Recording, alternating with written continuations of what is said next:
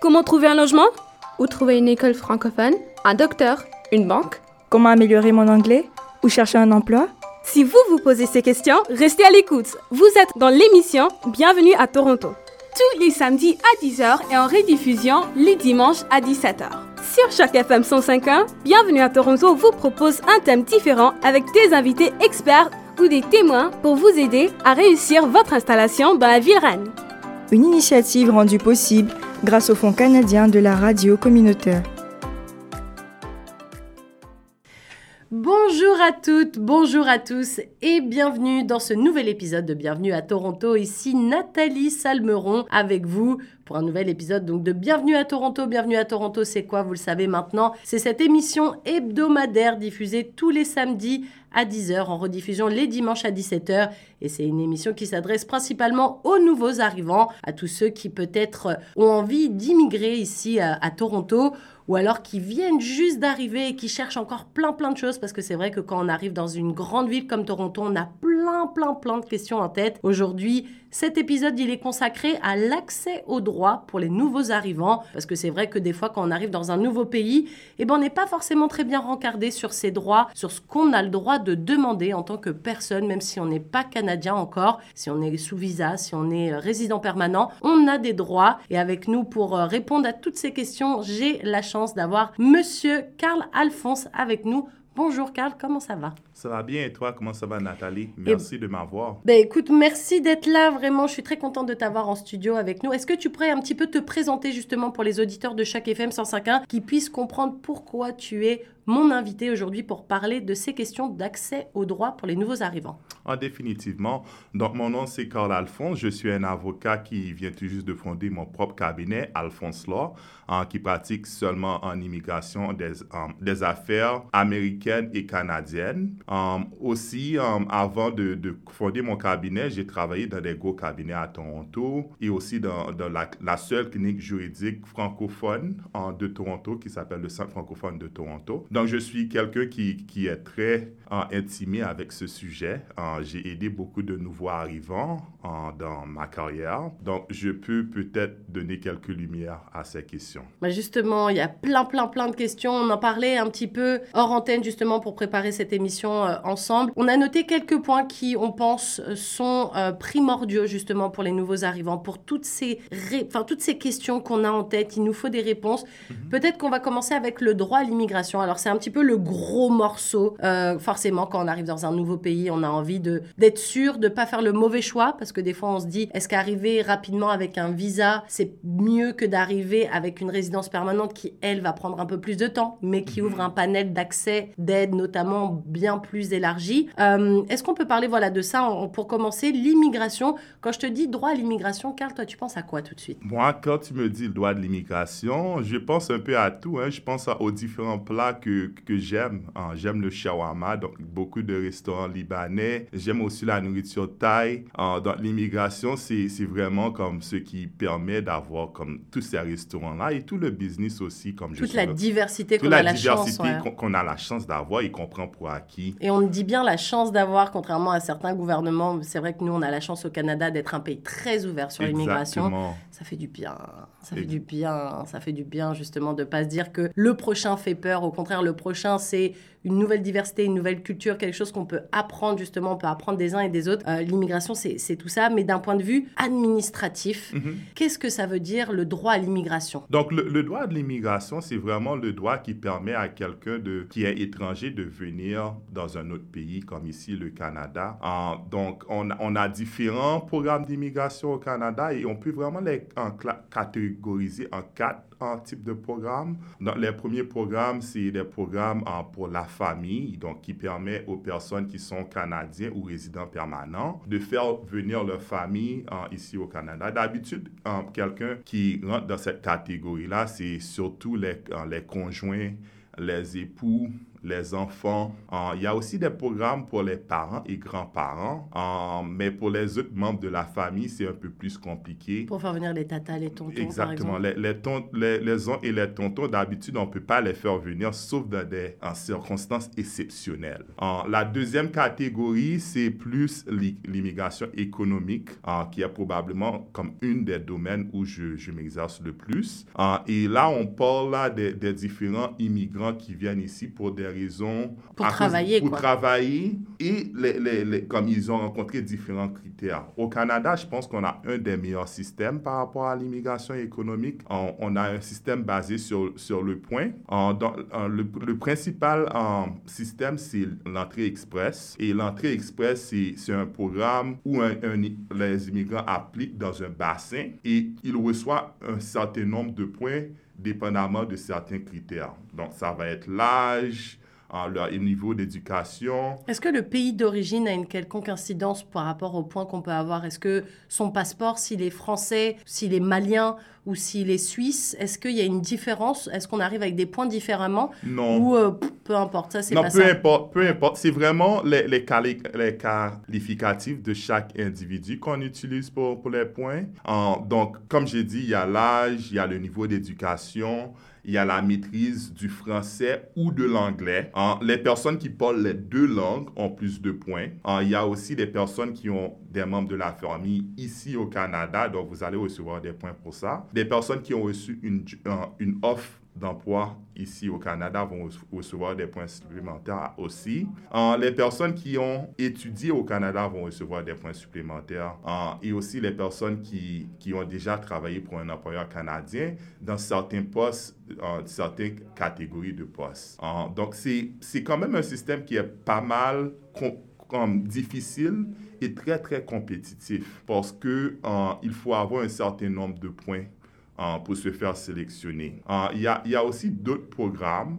Chaque, au, au Canada, chaque province a leur propre programme. Donc, ce programme-là s'appelle le, le, le, le programme de nomination des provinces. Et il faut aller vraiment regarder sur le site de chaque province pour voir c'est quoi le critère qui est applicable. Oui, c'est ça, parce qu'en fonction de là où on veut s'établir, parce que nous, on est ici à Toronto, donc on a souvent l'impression que tout tourne autour de l'Ontario. Exactement. Mais c'est vrai que si on veut appliquer et que, je sais pas, euh, on travaille dans l'industrie euh, pétrolière, être à Toronto, c'est pas forcément le meilleur plan parce que c'est pas ici que ça Mhm. se passe. Donc on va être peut-être dans oui. l'Ouest. Et dans l'Ouest, ils ont peut-être d'autres trucs, Mhm. d'autres. Je sais que à l'époque, moi, j'ai beaucoup galéré avec mon immigration.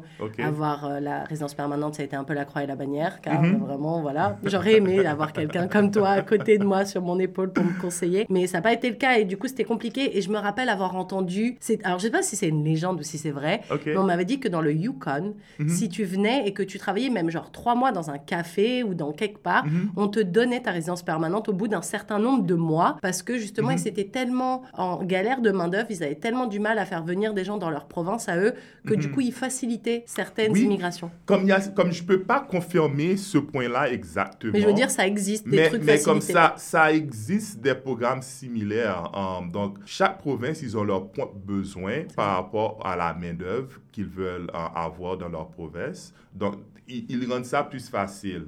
Comme par exemple en Ontario, dans certaines régions, dans le nord, il y a des programmes pour, pour des personnes pour aller travailler là-bas dans différentes industries.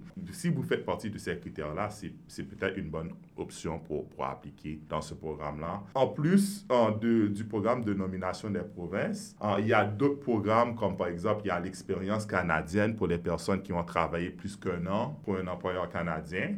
Et, il y en a beaucoup d'autres programmes dans l'immigration économique. La troisième programme, c'est le programme de réfugiés.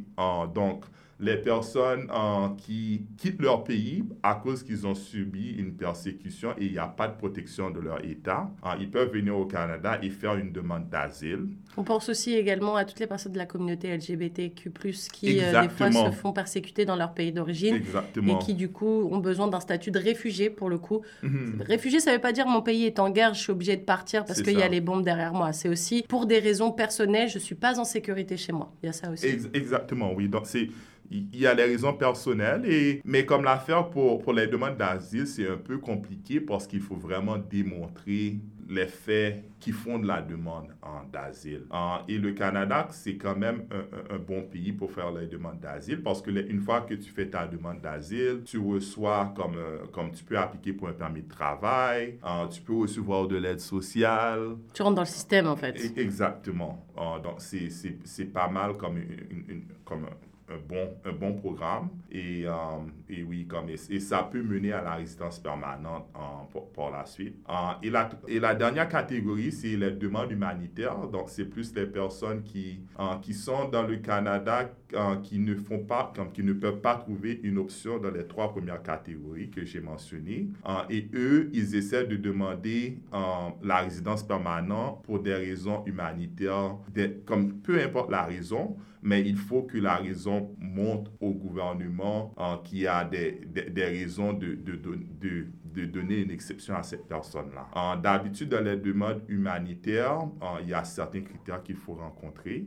il faut démontrer que la personne est établie au Canada. Donc, la façon qu'on fait ça, c'est surtout avec le temps. Quelqu'un qui vit ici au Canada, 10 ans sans statut et qui travaille qui contribue à sa communauté, qui reçoit des lettres de, de, différentes personnes de, de, la communauté, de son employeur, de son église. la personne peut démontrer avec, avec la durée que la personne est établie au Canada. Et en même temps, la personne peut montrer d'autres critères. Par, par exemple, si la personne vient d'un pays où il y a beaucoup de risques, tu peux démontrer les conditions de ton pays, les conditions politiques. Et dire que rentrer, ce ne serait pas la bonne option. Quoi. Exactement.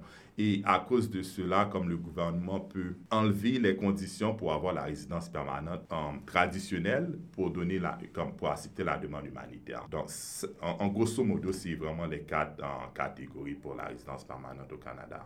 Et aussi, euh, un truc qu'on n'a pas abordé, c'est toutes les personnes qui sont étudiantes, qui auront, eux, des visas un petit peu étudiants. Je sais qu'il y a des choses qui sont un petit peu en train de bouger, justement, pour permettre aux étudiants de pouvoir travailler. Parce que, normalement, je crois c'est 20 heures pour pouvoir être étudiant. Tu as droit à 20 heures. Ça bouge un petit peu parce que vivre à Toronto, en tout cas, je parle pour Toronto, je prêche toujours pour ma paroisse, mais ça coûte cher, on va pas se cacher. On mhm. n'est pas en train de vous, de vous mettre des mauvaises idées dans la tête, les auditeurs. On n'est pas en train de vous dire Toronto, c'est pas une bonne idée on vous dit juste c'est cher, faut savoir euh, voilà où on arrive. Et du coup voilà, permettre aux étudiants d'avoir un petit job à côté mhm. euh, pour euh, bah, pouvoir subvenir à leurs besoins, parce que au-delà des études, il faut aussi mettre quelque chose dans son assiette. Oh, définitivement. Comme j'ai pas parlé des étudiants par exprès, parce qu'on parlait plus des programmes de résidence. Tout à fait, ouais.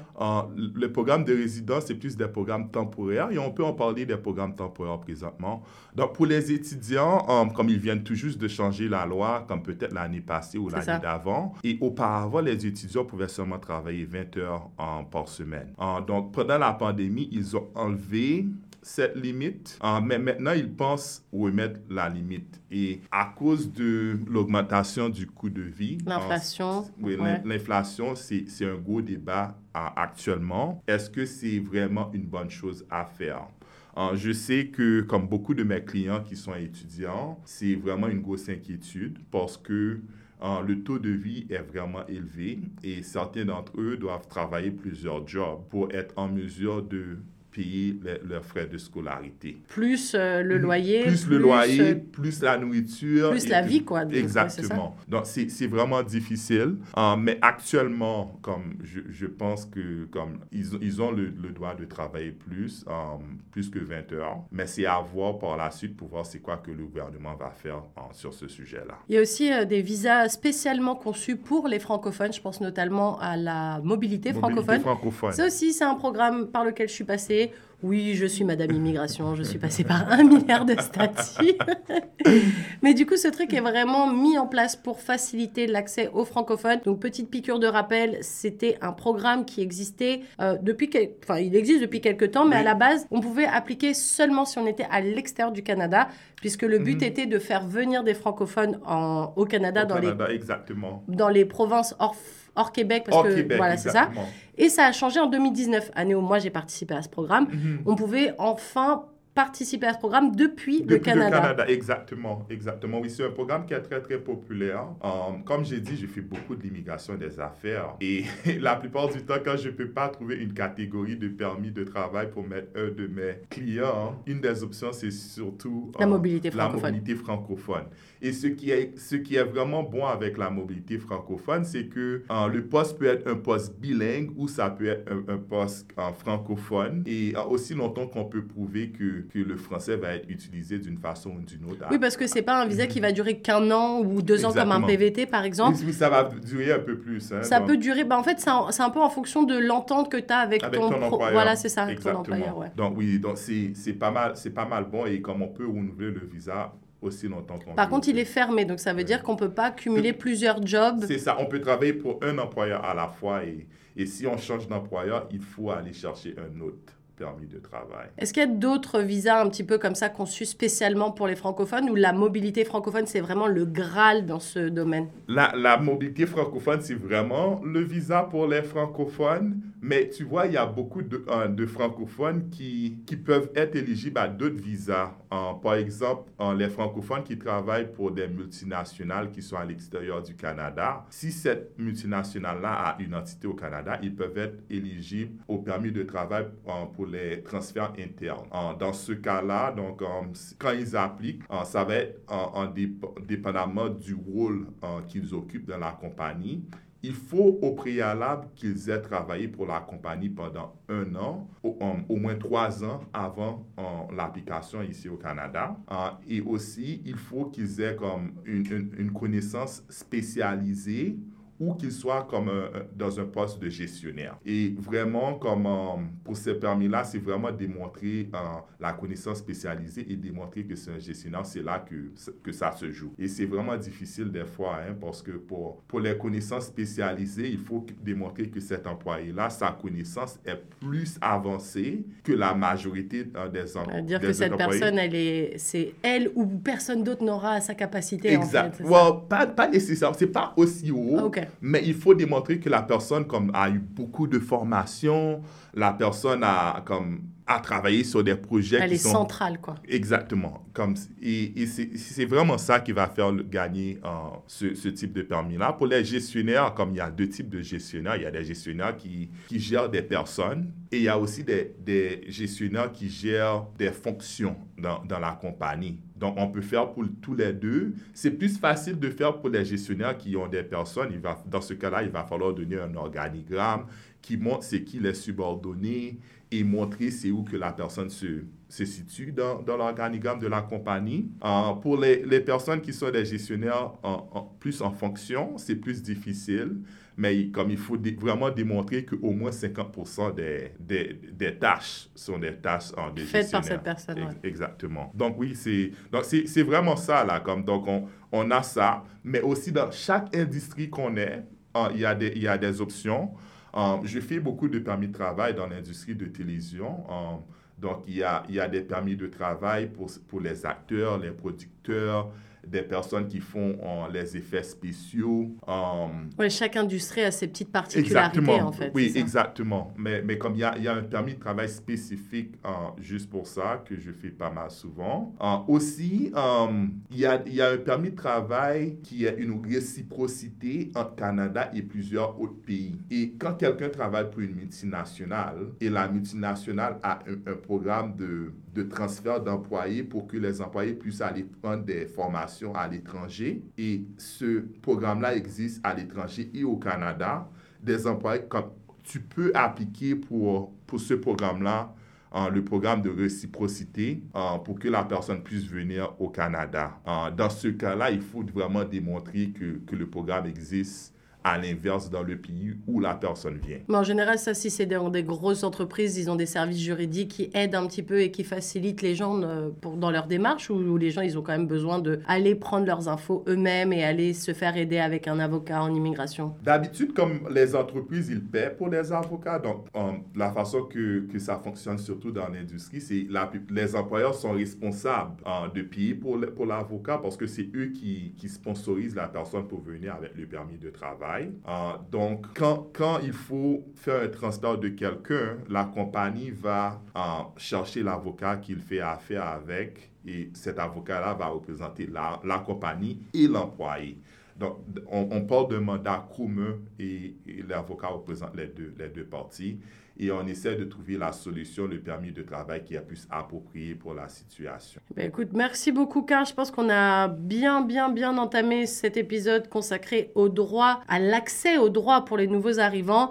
On va parler dans la deuxième partie d'autres sujets qui sont toujours aussi importants, des questions qu'on se pose quand on arrive, que ce soit seul, en famille, en couple, peu importe. On arrive tout de suite après une courte page musicale.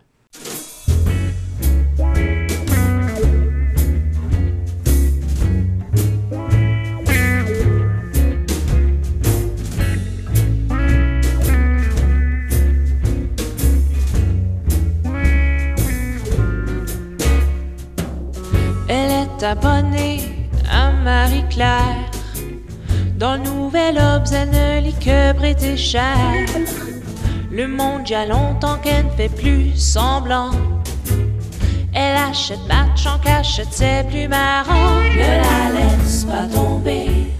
Elle est si fragile, être une femme libérée. Tu sais, c'est pas si facile. Ne la laisse pas tomber. Elle est si fragile, être une femme libérée. Tu sais, c'est pas si facile.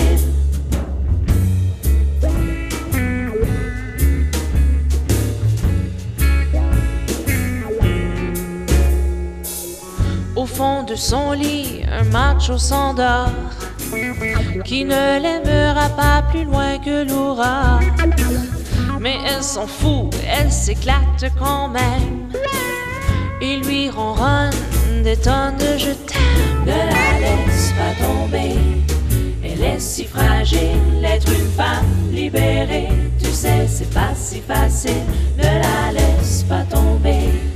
Elle est si fragile, être une femme libérée.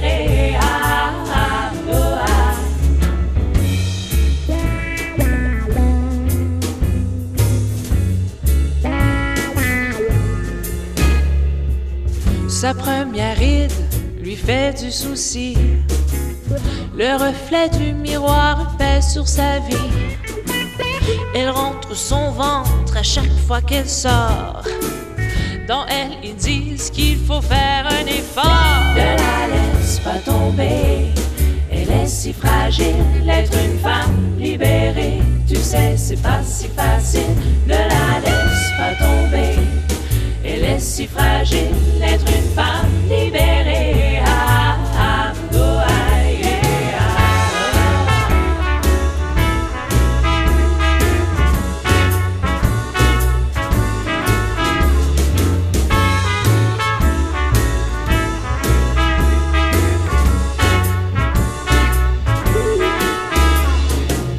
Elle fume beaucoup, elle a des habits surtout. Raconter qu'elle s'est changé une roue. Elle avoue son âge, celui de ses enfants. Goûte même un petit joint de temps en temps. Ne la laisse pas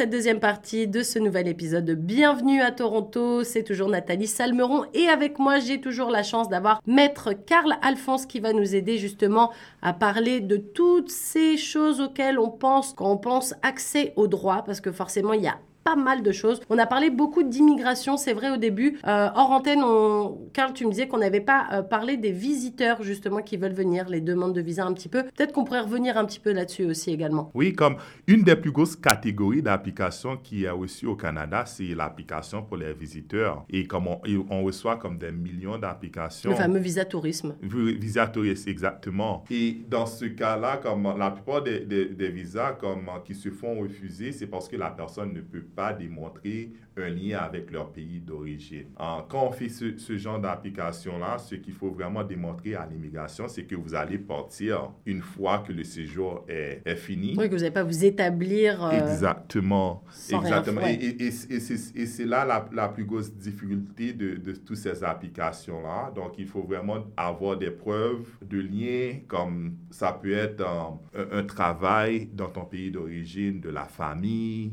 de la propriété, des biens. Tout cela va, va démontrer que vous allez retourner chez vous. Et pour les, pour les visiteurs, il y a une- un temps limite. Et c'est vraiment important de s'assurer qu'on respecte le critère de, de la visite. C'est six mois, je crois, non? c'est six mois d'habitude. Euh, si on, si on, on- on ne respecte pas, c'est possible qu'on peut avoir des problèmes pour revenir. Et notamment après, par exemple, si on, est, on souhaite Devenir le résident permanent. C'est ça, ça peut être, Ça, euh, va- ça peut bloquer dans l'application et c'est possible qu'il faut faire des applications supplémentaires pour arranger à ce problème. Alors du coup, euh, quand on arrive, c'est vrai que quand on parle immigration, bah, chacun a son schéma différent. Mhm. Moi, par exemple, je suis arrivée toute seule avec deux valises. Il y a des gens qui vont arriver en famille. Mhm. Il y a des gens qui vont arriver avec des enfants, mais pas forcément avec un partenaire. Ils Oui. vont être parents seuls. Il y a plein, plein de choses qui sont différentes. Mais aussi un truc que moi, je, ça me tient à cœur et je voulais vraiment qu'on en parle. Oui. c'est les personnes handicapées. Parce que j'ai l'impression qu'on n'en parle jamais. Comme si les handicapés, quand on parle d'immigration et de changement de vie, que eux, ils n'ont pas le droit à ça. Euh, on en parlait hors antenne et tu me disais, waouh, au contraire, les handicapés, les personnes handicapées ont l'accès à pas mal de droits et on ne le sait pas forcément. Du coup, est-ce que tu peux éclairer notre lanterne un petit peu sur ce qui est possible quand on est handicapé On n'est pas juste là à se morfondre sur son soir en se disant, bah non, bah en fait, euh, ce rêve d'immigration, pour moi, ça m'est pas autorisé. Non, comme ah, pour, pour les handicapés, c'est comme ils ont des droits comme tout le monde. Ah, ici au Canada, on est un pays où il y a- on offre beaucoup d'accommodements pour les handicapés. Il y a beaucoup de services qui sont offerts. Et même pour les dossiers d'immigration, ah, un des mythes, c'est que quelqu'un qui est handicapé ne peut pas parrainer quelqu'un à l'étranger. Ah, et moi, dans ma, dans ma pratique, je fais souvent des applications où là, une personne handicapée est le sponsor pour pour, une autre personne à l'étranger, aussi longtemps que la personne n'est pas sur l'aide sociale et la personne reçoit euh, des prestations pour l'handicap, euh, c'est correct au point de vue de l'immigration. Et les personnes handicapées au Canada, ça dépendamment de, de c'est quoi, ils ne sont pas inadmissibles la plupart du temps parce que au Canada, quand quelqu'un vient pour l'i- l'immigration, une des choses que l'immig- l'i- l'immigration fait, c'est qu'il regarde s'il y a des inadmissibilités inadmissibilité au point de vue médical. Et si la personne va être un fardeau pour le gouvernement, ce qui veut dire que les frais que le gouvernement va défrayer pour cette personne-là pour, pour la supporter va être trop, euh, Trop important, trop important comparativement à, à, un- à la norme. C'est possible qu'on refuse l'application, mais la plupart des handicaps, euh, c'est c'est pas le cas. Et puis il existe des aides aussi pour Et les handicapés une fois qu'on est sur place parce que Mhm. il se peut aussi que la personne aille très bien et que un malheur, un accident de vie, de Mhm. parcours de vie, malheureusement ça arrive. C'est ça. Et ça. que du coup, on se retrouve à être handicapé. Est-ce qu'il y a des ressources? Est-ce qu'on peut se retourner vers euh, des, des endroits où on va nous prendre un peu par la main en nous disant T'inquiète pas, c'est un coup dur, mais ça va arriver. Et puis financièrement, on peut t'aider pour plein de trucs? Ou on peut t'aider pour d'autres choses aussi, des, comme tu disais, des Mhm. facilités, facilités de choses pour le quotidien, peut-être. Oh, définitivement, il y, a, il y a plusieurs ressources. Euh, une des cliniques juridiques euh, qui fait beaucoup euh, de dossiers d'immigration, qui est spécialisée dans ce domaine, c'est une clinique qui s'appelle Arch euh, Legal Clinic. Je ne connais pas le nom français, malheureusement. Et eux, ils sont spécialisés vraiment dans le, dans le droit des handicaps. Et il y a beaucoup d'organismes aussi à but non lucratif qui exercent dans le domaine et qui donnent différents services. Ça peut être des services médicaux, des services... euh, euh, social, euh, des services pour l'emploi.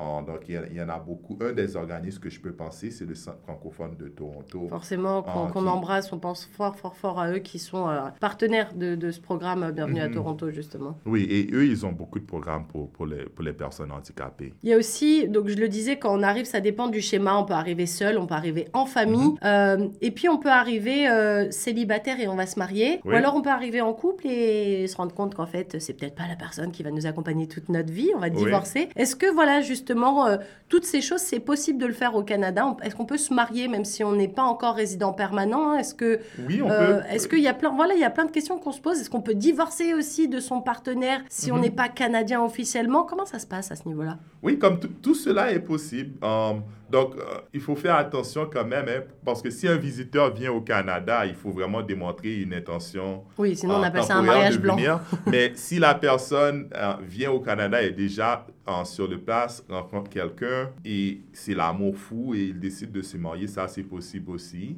Dans ce cas-là, la personne, comme la personne peut se faire parrainer sur le territoire du Canada, la personne n'est pas obligée de retourner dans son pays pour faire le parrainage. Et ce qui est intéressant pour le parrainage au Canada qui est sur le territoire, c'est que le gouvernement offre la possibilité euh, pour cette personne-là d'avoir un permis de travail ouvert. Euh, mais dans ce cas-là, c'est important de faire l'application spécifiquement pour le, travail, pour le permis de travail ouvert. Et une fois qu'on a, que la personne a le permis de travail ouvert, la personne peut travailler euh, en attendant que l'application de parrainage est traitée. D'habitude, le permis de travail ouvert, ça prend comme peut-être trois mois pour être délivré. Le parrainage, on peut avoir une décision dans 6 à 1 mois, un an. 6 mois à 1 an, donc ça, ça dépend vraiment euh, de l'immigration euh, à ce niveau-là. Pour le divorce, c'est pas mal la même chose, mais c'est un peu plus complexe parce que si quelqu'un parraine quelqu'un et il y a un divorce qui se C'est ça, passe bah oui, c'est ça que je comme pensais. par la suite, comme c'est c'est peut-être important de consulter un avocat pour voir c'est quoi Où est-ce euh, qu'on les en est, droits ouais. exactement. Donc ça, ça va vraiment dépendre euh, des circonstances. D'habitude, euh, pour les pour les parrainages au Canada, c'est c'est pas mal conditionnel quand la personne reçoit la résidence permanente et c'est conditionnel à deux ans. C'est ça. Donc, Donc, en fait, gardez vos partenaires pendant au moins deux ans. oui, mais, mais des fois, c'est pas possible. hein. Des fois, ça peut être euh, une raison de, euh, de violence domestique Par exemple, ouais. et, euh, et la personne n'a pas le choix de, de laisser son partenaire. Et dans ce cas-là, il y a certaines options qui sont permises euh, par la loi, Euh, mais c'est important de, de consulter un avocat dans ce cas-là pour voir c'est quoi les options qui sont possibles. Justement, je rebondis un petit peu sur ce que tu dis. Euh, les violences, malheureusement, euh, ça existe, même Mhm. dans un beau pays comme le Canada où on pense que tout le monde est beau, tout le monde est gentil. Il y a malheureusement des gens horribles partout dans le monde, même au Canada, ça arrive, des violences euh, ici. Et on pense fort justement au travail acharné des gens qui travaillent à la maison. On pense à Oasis Centre des femmes qui font un travail exceptionnel justement pour protéger toutes ces personnes victimes. Mais justement, voilà, quand on est victime de violence ou alors que ces enfants, la protection pour les enfants, comment ça se passe? Est-ce qu'on peut juste aller au centre francophone? Est-ce que c'est le seul endroit pour les francophones justement pour euh, gérer toutes ces violences-là de base d'un point de vue juridique, je parle Euh, Ou est-ce qu'il y a d'autres entités qu'on peut euh, checker? Um, mais comme le Centre francophone, c'est une bonne entité pour commencer. Uh, ils ont pas mal de, de services. uh, et je Puis pense de connexion avec et, et d'autres beaucoup de organismes. connexions Ouais, avec d'autres organismes. Un des organismes, c'est Oasis, comme vous avez dit. On pense Um, très fort à Dada Gazirabo. Exactement. Donc, eux, ils, ils- ils aident vraiment les femmes qui sont victimes de violences. Il y a d'autres organismes. Je sais qu'il y a d'autres euh, cliniques euh, juridiques à Scarborough. J'oublie c'est quoi le nom. Euh, mais eux aussi, ils font, il y en a, je pense qu'il y en a pas mal d'organismes. C'est juste que les noms m'échappent présentement. Oui, puis c'est surtout le, le fait aussi de pouvoir avoir ces ressources en français. Mhm. C'est important parce qu'on est déjà dans une situation d'urgence Mhm. extrême. Extrême. Du coup, des fois, bah, peu importe d'où on vient, l'anglais, ça nous échappe. À ce moment-là, on a juste envie d'être compris rapidement et que Mhm. les choses, elles s'enchaînent vite parce que là, ce qu'on vit, c'est un enfer, en fait. Donc, il faut vite mettre les choses en place. quoi. Exactement, et, et c'est important, et, et c'est ça ici au Canada, comme on, on a, on a le choix hein, d'avoir les deux langues. Et le français, bien que comme beaucoup de personnes pensent que c'est pas important, c'est très important parce que ça fait partie d'une langue officielle au Canada. Et dans tous les services gouvernementaux, on, on doit être en, en mesure de man- demander De servir les aussi, services ouais. en français. Et c'est important, surtout dans les cas de violence euh, con- conjugale, parce que la personne doit pouvoir s'exprimer dans la langue dans laquelle elle est plus confortable. Et justement, est-ce que, par exemple, admettons, euh, c'est moi, je suis euh, chez moi, je me fais Mhm. battre par mon conjoint, Mhm. j'appelle la police. Est-ce que à ce moment-là, je peux déjà demander à avoir un interlocuteur qui parle le français? Oui, vous, vous pouvez. euh, la police, ils, sont, ils doivent être en mesure de vous le donner. Euh, des fois, c'est pas possible de l'avoir immédiatement, mais ils peuvent avoir quelqu'un en, francophone qui va vous contacter par la suite. Donc, admettons, si là, je suis dans une situation d'urgence, je peux avoir une équipe anglophone qui arrive, mais qui passe le mot pour qu'une équipe Mhm. Avec au moins un agent, on va dire, francophone, soit en mesure après de me venir en aide, quoi. Exactement. Donc oui, ça c'est tout à fait possible et c'est ça qui arrive la plupart du temps. Euh, je sais qu'il y a beaucoup de mes clients, euh, des fois ils reçoivent euh, une, fact- une amende et ils demandent des services en français et quelqu'un d'autre les app- appelle. Ils reçoivent en anglais parce que l'officier qui est sur place ne parle pas français et quelqu'un d'autre comme fait une intervention avec eux par la suite. C'est marrant que tu dis ça parce que. Car c'est très drôle que tu dis ça parce que j'ai eu pas mal de gens autour de moi qui m'ont dit à chaque fois que tu reçois une amende, Oui. essaye de contredire, essaye de faire en sorte que tu sois pas content, donc de porter plainte, Ouais. entre guillemets, faire une complaint, et euh, de dire que tu n'avais pas eu accès au service en français et que du coup, peut-être que ton amende, elle va sauter. Est-ce que c'est un mythe, ça, ou c'est vrai? Ça c'est un gros mythe. Eh oui. Donc, ça, ça va vraiment dépendre si- s'il y a une autre raison valide euh, pour, quelle- pour laquelle on peut enlever le ticket. Mais s'il n'y a pas d'autre raison et c'est seulement le seul motif, c'est c'est pas suffisant. Ouais, parce qu'admettons, si on a euh, fraudé Mhm. le train et que la personne qui est venue vous contrôler parle anglais, elle vous donne un ticket. Mhm. En soi, ça paraît euh, common sense, pour parler du ça, bon français, qu'il Oui. fallait monter dans le train avec un ticket. Que tu parles anglais, français ou Oui, je ça- ne sais quelle langue, normalement, tu aurais dû avoir le réflexe. Donc là, tu reçois une contravention parce que tu as fraudé. Tu peux pas dire, tu peux pas contester en disant Ah ben je savais pas. Non, tu peux pas dire ça exactement. Comme il, il faut être raisonnable. hein, comme le droit de parler français, c'est ça a une limite. Et, la limite, c'est vraiment pour comprendre c'est quoi qui se passe en, contre soi. Mais ça va pas enlever tous les répercussions. Oui, le des droit et les devoirs des gens, en Exa- fait. Exactement, exactement. Oui, c'est vrai que j'ai souvent, hein, mais vraiment, et je pense que c'est un mythe et c'est bien qu'on l'aborde Mhm. ensemble parce que dans la communauté franco, il y a souvent ce truc de Ah, t'as reçu une amende? On t'a parlé en français? Non Ok, tu devrais contester. Et à chaque fois, je suis là Hum, Ouais, mais tu sais, c'était un peu de ma faute quand même. Genre, tu sais, si tu t'es parqué quelque part Mhm. et que ta voiture, elle a rien à faire ici, peut-être que c'est juste de ta faute en fait et qu'il faut le payer le ticket exactement. quand même. Et, et la loi, c'est exactement comme comme c'est. Hein? Comme au Canada, on est dans un pays démocratique et si c'est vrai que vous, a- vous êtes en tort, vous allez, vous allez devoir payer pour. Et est-ce qu'il y a un genre de de- d'historique de, Mhm. qu'on garde justement en se disant ah ouais cette personne à chaque fois elle joue la même carte de euh, je, je conteste parce qu'on m'a pas servi en français des fois ça passe des fois Mhm. ça passe pas mais là on voit que dans son dossier il y a 50 tickets qu'elle a essayé de faire euh, sauter Euh, à un moment donné on trouve que la personne est peut-être de mauvaise foi aussi Oui, il y a, il y a quand même l'historique. Hein? Chaque fois qu'on va au tribunal pour une action, et toute l'historique est là et c'est public aussi. mais si on reçoit un ticket pour une contravention ça ça va pas au tribunal ça c'est juste un petit ticket qu'on paye comme ça Oui, oui, c'est ça. Mais comme si, si on appelle, euh, la seule façon pour contester un ticket la, la plupart du temps, c'est aller au tribunal. et hein. oui ok Donc, si, si on va au tribunal pour ça et on fait cette, cette déclaration-là, le, le juge va trouver ça un peu important de vraiment regarder c'est quoi qui est derrière. Donc, euh,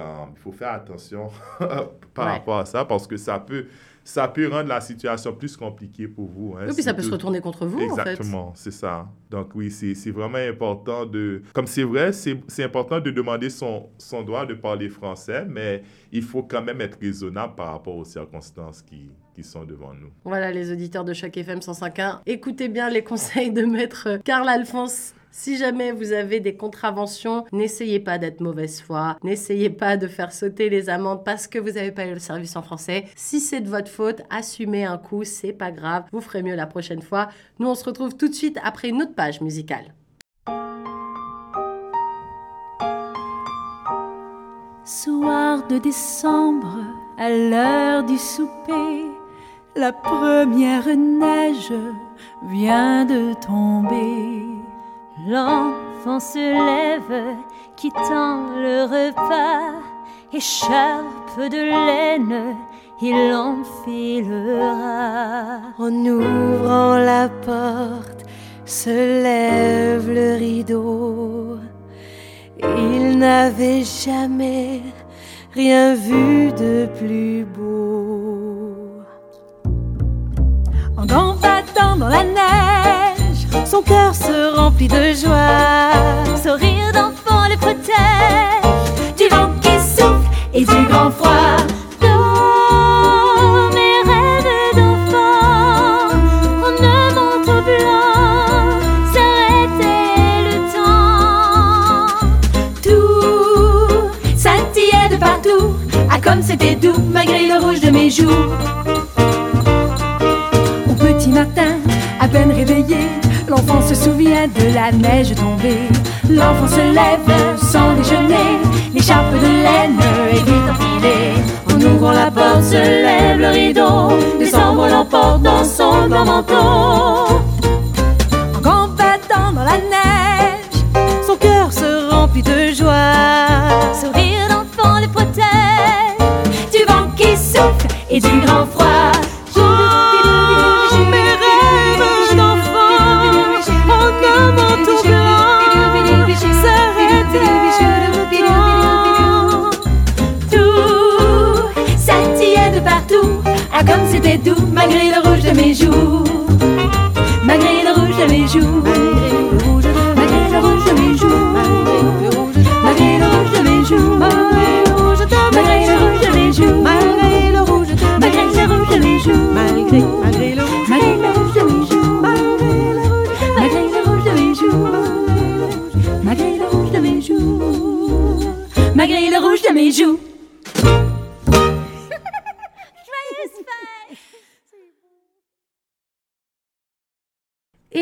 Dans cette troisième partie de ce nouvel épisode de Bienvenue à Toronto, cette émission hebdomadaire destinée aux nouveaux arrivants ici dans notre belle ville de Toronto. Avec moi pour répondre à toutes mes questions, j'ai la chance d'avoir Maître Carl Alphonse. Comment ça va Toujours au top? Excellent, je suis fantastique, je ne peux pas me plaindre. Ah, et, et vous, comment vous allez? Eh ben moi ça va, c'est super. Là, on parle de plein de trucs. Grâce à toi, on arrive à, à parler de sujets qui, à mon avis, intéressent pas mal de gens justement quand on arrive. Toutes ces questions, c'est important. On a parlé de plein de trucs. Il y a aussi un sujet central quand on arrive quelque part. C'est d'avoir une maison, un toit au-dessus de sa tête. Forcément, qui dit euh, toit au-dessus de sa tête dit bah, droit justement euh, des locataires. Parce que quand on arrive, sauf si on a pas mal de chance et que finance- financièrement on est très à l'aise, en général on n'est pas propriétaire tout de suite. Ça, ça. prend un certain temps. Oui. D'abord, on est quand même locataire. Euh, Est-ce qu'on a des droits euh, quand on est locataire? Je pense, moi, toujours à des références franco-françaises, parce que je viens de France. Je sais qu'en France, par exemple, il y a ce qu'on appelle la trêve hivernale, c'est-à-dire que quand bien même si on n'a pas l'argent, ou pour une raison XY, on n'est pas en mesure de payer son loyer pendant certains mois d'hiver, on peut pas être sorti. Au Canada, il fait froid longtemps. Est-ce que ça marche pareil? Est-ce que comment on se protège quand on a un propriétaire qui est un peu bizarre, qui essaie un peu de nous la mettre à l'envers? Bref, comment ça se passe le droit des locataires ici? Donc, le, le droit des locataires, comme c'est quelque chose qui est provincial, donc chaque province a leur propre loi par rapport à cela. Pour l'Ontario, euh, c'est comme pour le droit des locataires, c'est la- la- le, le tribunal des droits des locataires, c'est eux qui ont la juridiction pour prendre euh, des décisions en concernant les, les locataires. Et ce tribunal-là, c'est vraiment pro-locataire en, la plupart du temps. Les propriétaires, ils ont certaines obligations et donc ils, doivent s'assurer qu'ils donnent une propriété qui est quand même en saine, Saine, ouais, et qui- et, qui, et qui rend compte à certains critères. Donc, euh, il ne peut pas donner euh, une propriété où euh, il y a des, des, des, comme des, des rats. Ouais, des cafards, il faut qu'il y ait accès à l'eau, Exactement, faut qu'il y accès à l'eau et qui a affaire au chauffage. Ouais. Donc, on a quand même beaucoup de droits euh, par rapport à la condition dans, l'appartement, euh, mais euh, le, propriétaire est limité, hein, comme il ne peut pas prendre des, des actions sans, sans rencontrer les critères dans la loi. Par exemple, si le propriétaire veut entrer dans la maison, il faut donner un préavis dans certaines situations. C'est seulement dans des cas d'urgence que le propriétaire peut entrer dans la maison. Et si ce n'est pas un cas d'urgence, il faut donner le préavis. Euh, et aussi là, pour que le propriétaire puisse enlever le locataire de la maison, il faut la plupart du temps, comme que certains incidents en ait lieu et il faut que le propriétaire fait une action au tribunal et c'est vraiment le tribunal qui va permettre au propriétaire de, de, de, de mettre dehors quelqu'un dans l'appartement. Le propriétaire ne peut pas par lui-même prendre la décision de On ne peut pas toquer à la porte et dire allez hop, ça dégage. Exactement, exactement. Et, et c'est pas mal, euh, c'est pas mal difficile, mais des fois, on a des propriétaires qui prennent avantage des personnes qui ne sont pas au courant de leurs droits. hein. et ça arrive pas mal souvent. hein. des fois, il y a des propriétaires qui font des faux documents d'ordonnance hein, de tribunal. Donc, Pour faire import- peur aux gens, en fait. pour faire peur aux gens et même des fois ils, ils arrivent. donc c'est important pour quelqu'un qui est dans une situation avec le propriétaire d'avoir de l'aide juridique qu'ils ont besoin à cet égard. Il y a plusieurs tribunaux, il y a plusieurs cliniques d'aide juridique qui font en ce domaine. Le Centre francophone, c'est un, une des cliniques juridiques qui fait ce domaine-là. Quand j'étais avocat base, je faisais beaucoup de droits de locataires. Et je, je peux te dire que avoir un avocat, ça aide beaucoup parce que on ne connaît pas tous nos droits et quelqu'un qui peut faire euh, une bonne euh, représentation, c'est très important, surtout quand c'est quelque chose qui est très important comme le logement. Oui, puis c'est surtout que des fois, comme tu dis, on n'est pas au courant de ses droits, Mhm. euh, notamment par exemple en ce qui concerne les augmentations de loyer. Il y a plein de gens qui se font arnaquer Exactement. parce qu'ils savent pas que leur appartement est ou n'est pas, ça dépend, hein, Mhm. mais peut être sous contrôle des loyers, le fameux red control qu'on parle souvent. exactement. Moi, je mets toujours en avant ce truc quand je parle dans les émissions parce que je trouve ça très très important de le savoir parce que Mhm. c'est ce qui peut faire que tu quittes un appartement dans lequel tu te sentais bien pour no reason parce que à la base tu étais censé rester et ton propriétaire il est un petit peu véreux et en fait au lieu de te, te donner accès à cette augmentation qui est encadrée par le Mhm. gouvernement de l'Ontario qui se situe dans une fourchette en, en dessous de 2% en général c'est à peu près ça Exactement. mais ça dépend tous les ans, ça dépend de la Mhm. petite augmentation. Bref, toujours est-il que c'est pas des sommes extraordinaires, Oui. mais admettons que tu as un propriétaire qui est pas clean clean, on va dire. Oui. Bah lui, s'il décide de te donner euh, une augmentation de 500 dollars et que tu pas au courant qu'à la base, peut-être que ton ça, augmentation c'est 25, Mhm. euh, bah, tu vas prendre panique et tu vas partir. Exactement. Et, et oui, donc il faut vraiment regarder chaque fois qu'il y a des augmentations si c'est quelque chose qui est permis selon la loi. Si c'est pas dans les marges qui sont prescrites, euh, il faut regarder si le propriétaire a eu une ordonnance du tribunal qui le permet d'au- d'augmenter plus que la marge euh, prescrite. Ah, ça c'est possible quand même. Oui, c'est possible, mais il faut vraiment avoir une ordonnance. Oui, admettons que par exemple le propriétaire n'ait jamais augmenté pendant les cinq dernières années. Mhm. Exactement. Là, il oui. peut peut-être demander d'avoir une balance, Mhm. mais du coup, il faut quand même passer par le tribunal. Il faut pas quand même passer exactement. Et comme moi, par exemple, à l'époque, quand j'étais en locataire à, à Toronto,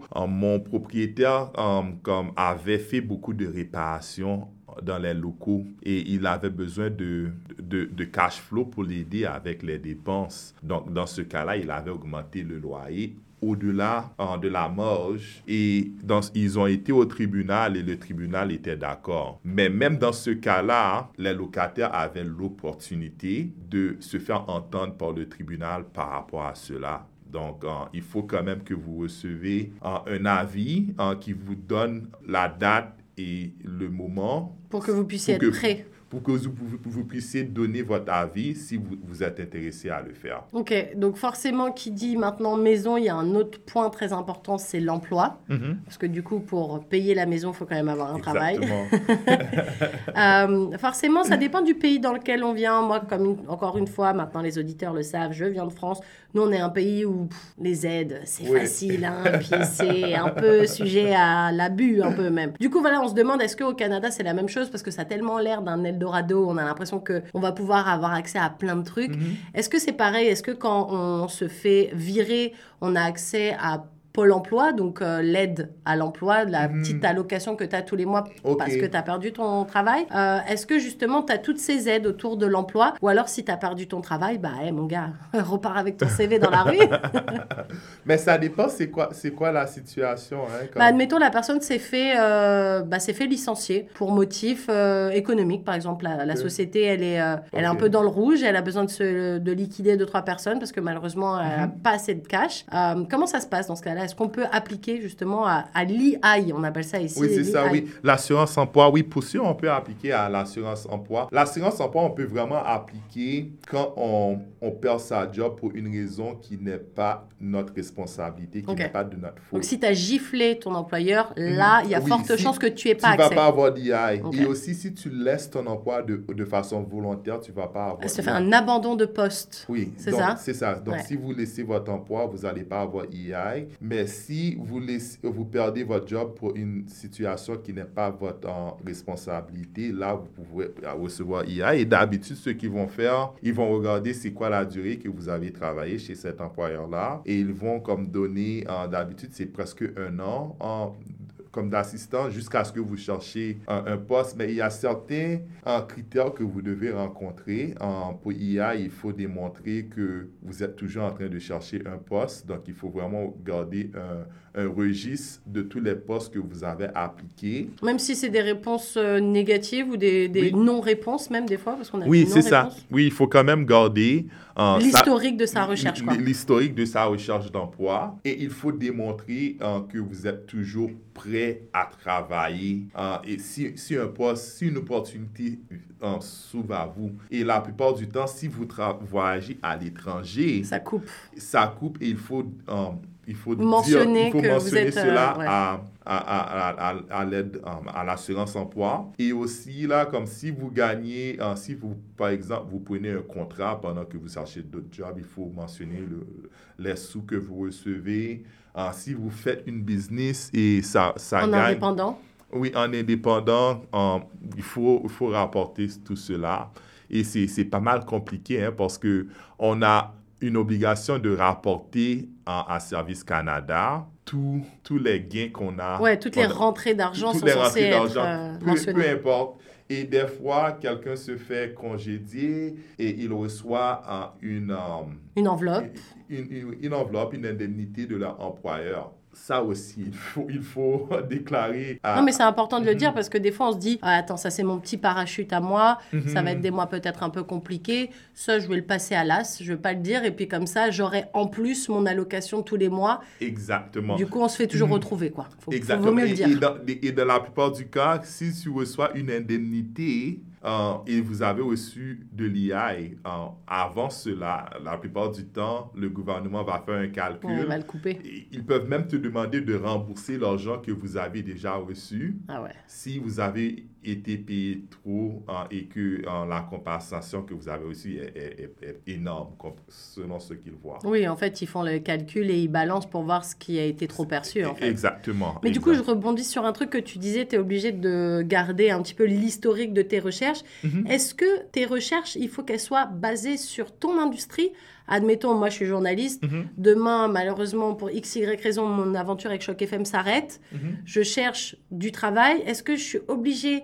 de montrer que je fais des recherches dans le journalisme ou alors euh, n'importe quel poste ça fait le job et que du coup bah ouais mais tu es en train de refuser un poste de je sais pas de charcutière Mhm. et bah en fait tu pourrais revenir sur le marché de l'emploi mais tu as choisi de refuser cette Mhm. offre parce que c'est pas ton domaine. Est-ce que du coup là ça continue ils continuent de me payer admettons ou euh, ils se disent bah attendez vous avez quand même le choix euh, vous avez pas pris le poste de charcutière nous on arrête de vous payer vous voulez pas mis à part votre industrie vous voulez travailler nulle part? Comme dans ce cas-là, c'est compliqué. hein. Mm. Si vous recevez une offre et que vous dites non à l'offre, il va falloir expliquer la raison. Ouais.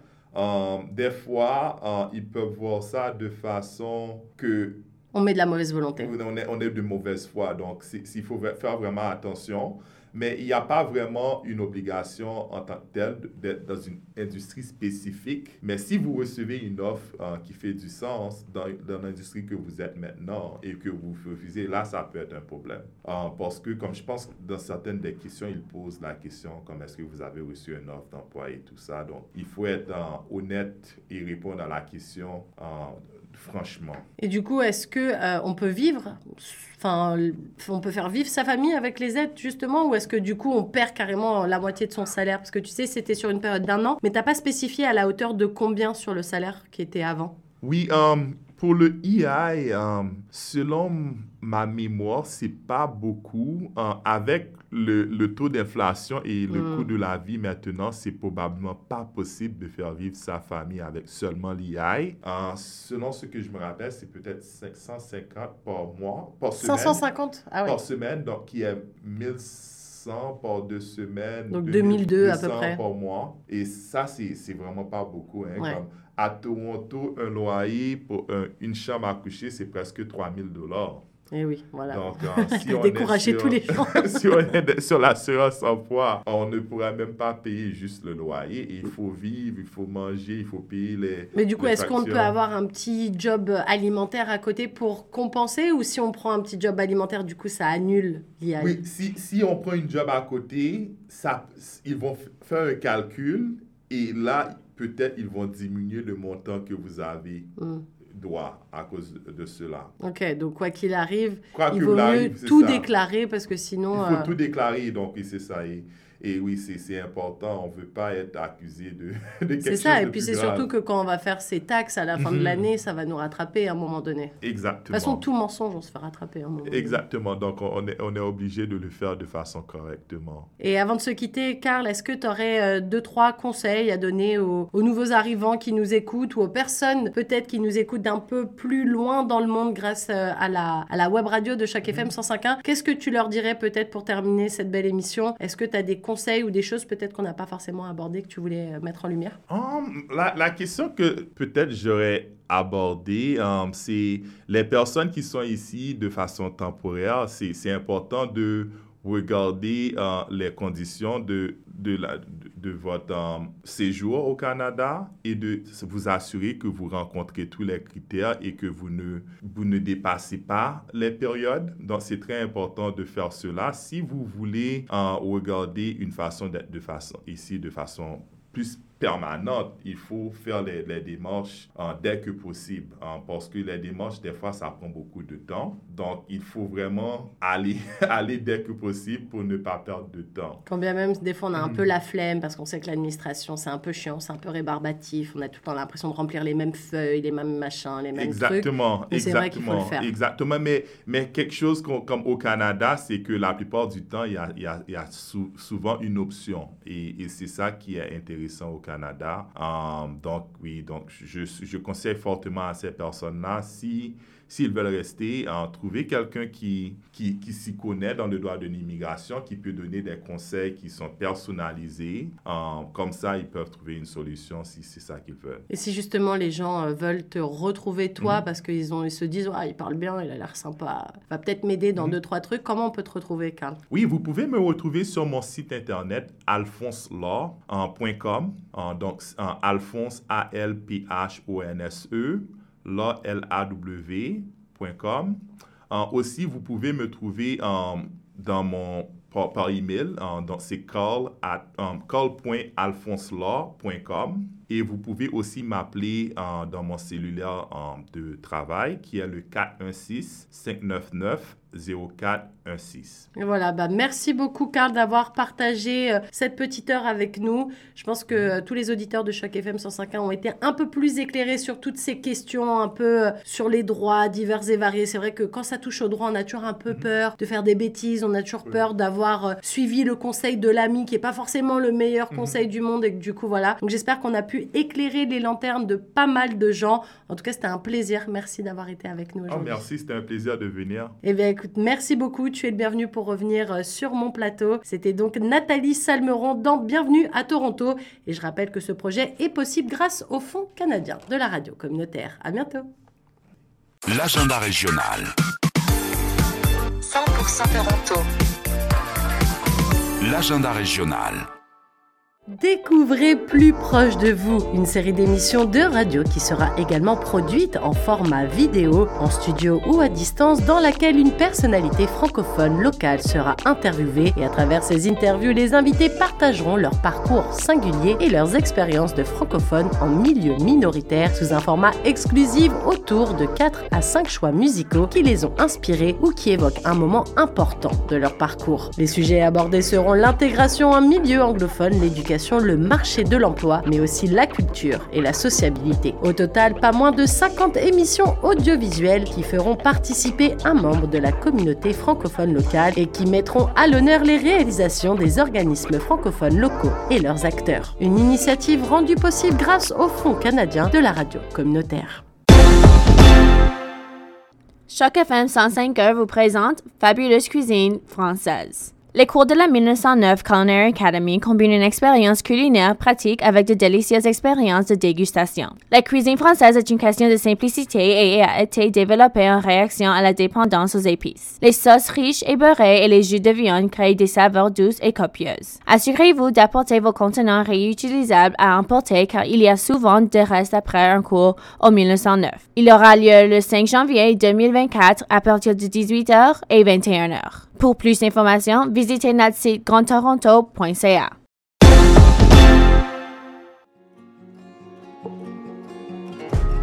Francophones de l'Ontario, rejoignez-nous dans l'aventure captivante de Racine Franco sur Choc FM 105.1. Partagez vos histoires, vos expériences, les racines culturelles de vos pays d'origine et contribuez à célébrer la richesse de la francophonie ontarienne. Chaque lundi et vendredi à 8h, soyez la voix de la diversité culturelle. Également diffusé en podcast sur chocfm.ca et en vidéo sur YouTube. Ensemble, créons une communauté forte et unie. Racine Franco, c'est votre tribune sur Choc FM 105.1.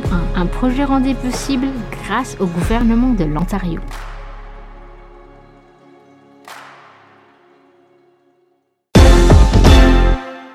Choc FM 105.1 vous présente une conférence des éducateurs contre le racisme le mercredi 21 février à partir de 9h et 16h30. Afin de soutenir les éducateurs de la maternelle à la 12e année, cette conférence d'une journée permettra d'accueillir les connaissances sur les pratiques visant à accroître la compétence culturelle et le bien-être des élèves et d'explorer l'impact du racisme sur la santé mentale. Les participants développeront leur compréhension et apprendront des outils pratiques pour créer des espaces de classe antiracistes. Si vous êtes intéressé, visitez le site grandtoronto.ca pour plus d'informations.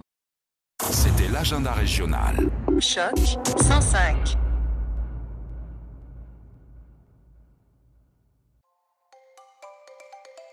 Vous écoutiez l'émission Bienvenue à Toronto. Immigration, intégration, emploi, logement, santé, éducation. Pour connaître les meilleurs organismes francophones et réussir votre installation dans la ville reine, retrouvez-nous tous les samedis à 10h ou en rediffusion les dimanches à 17h. Une initiative rendue possible grâce au Fonds canadien de la radio communautaire.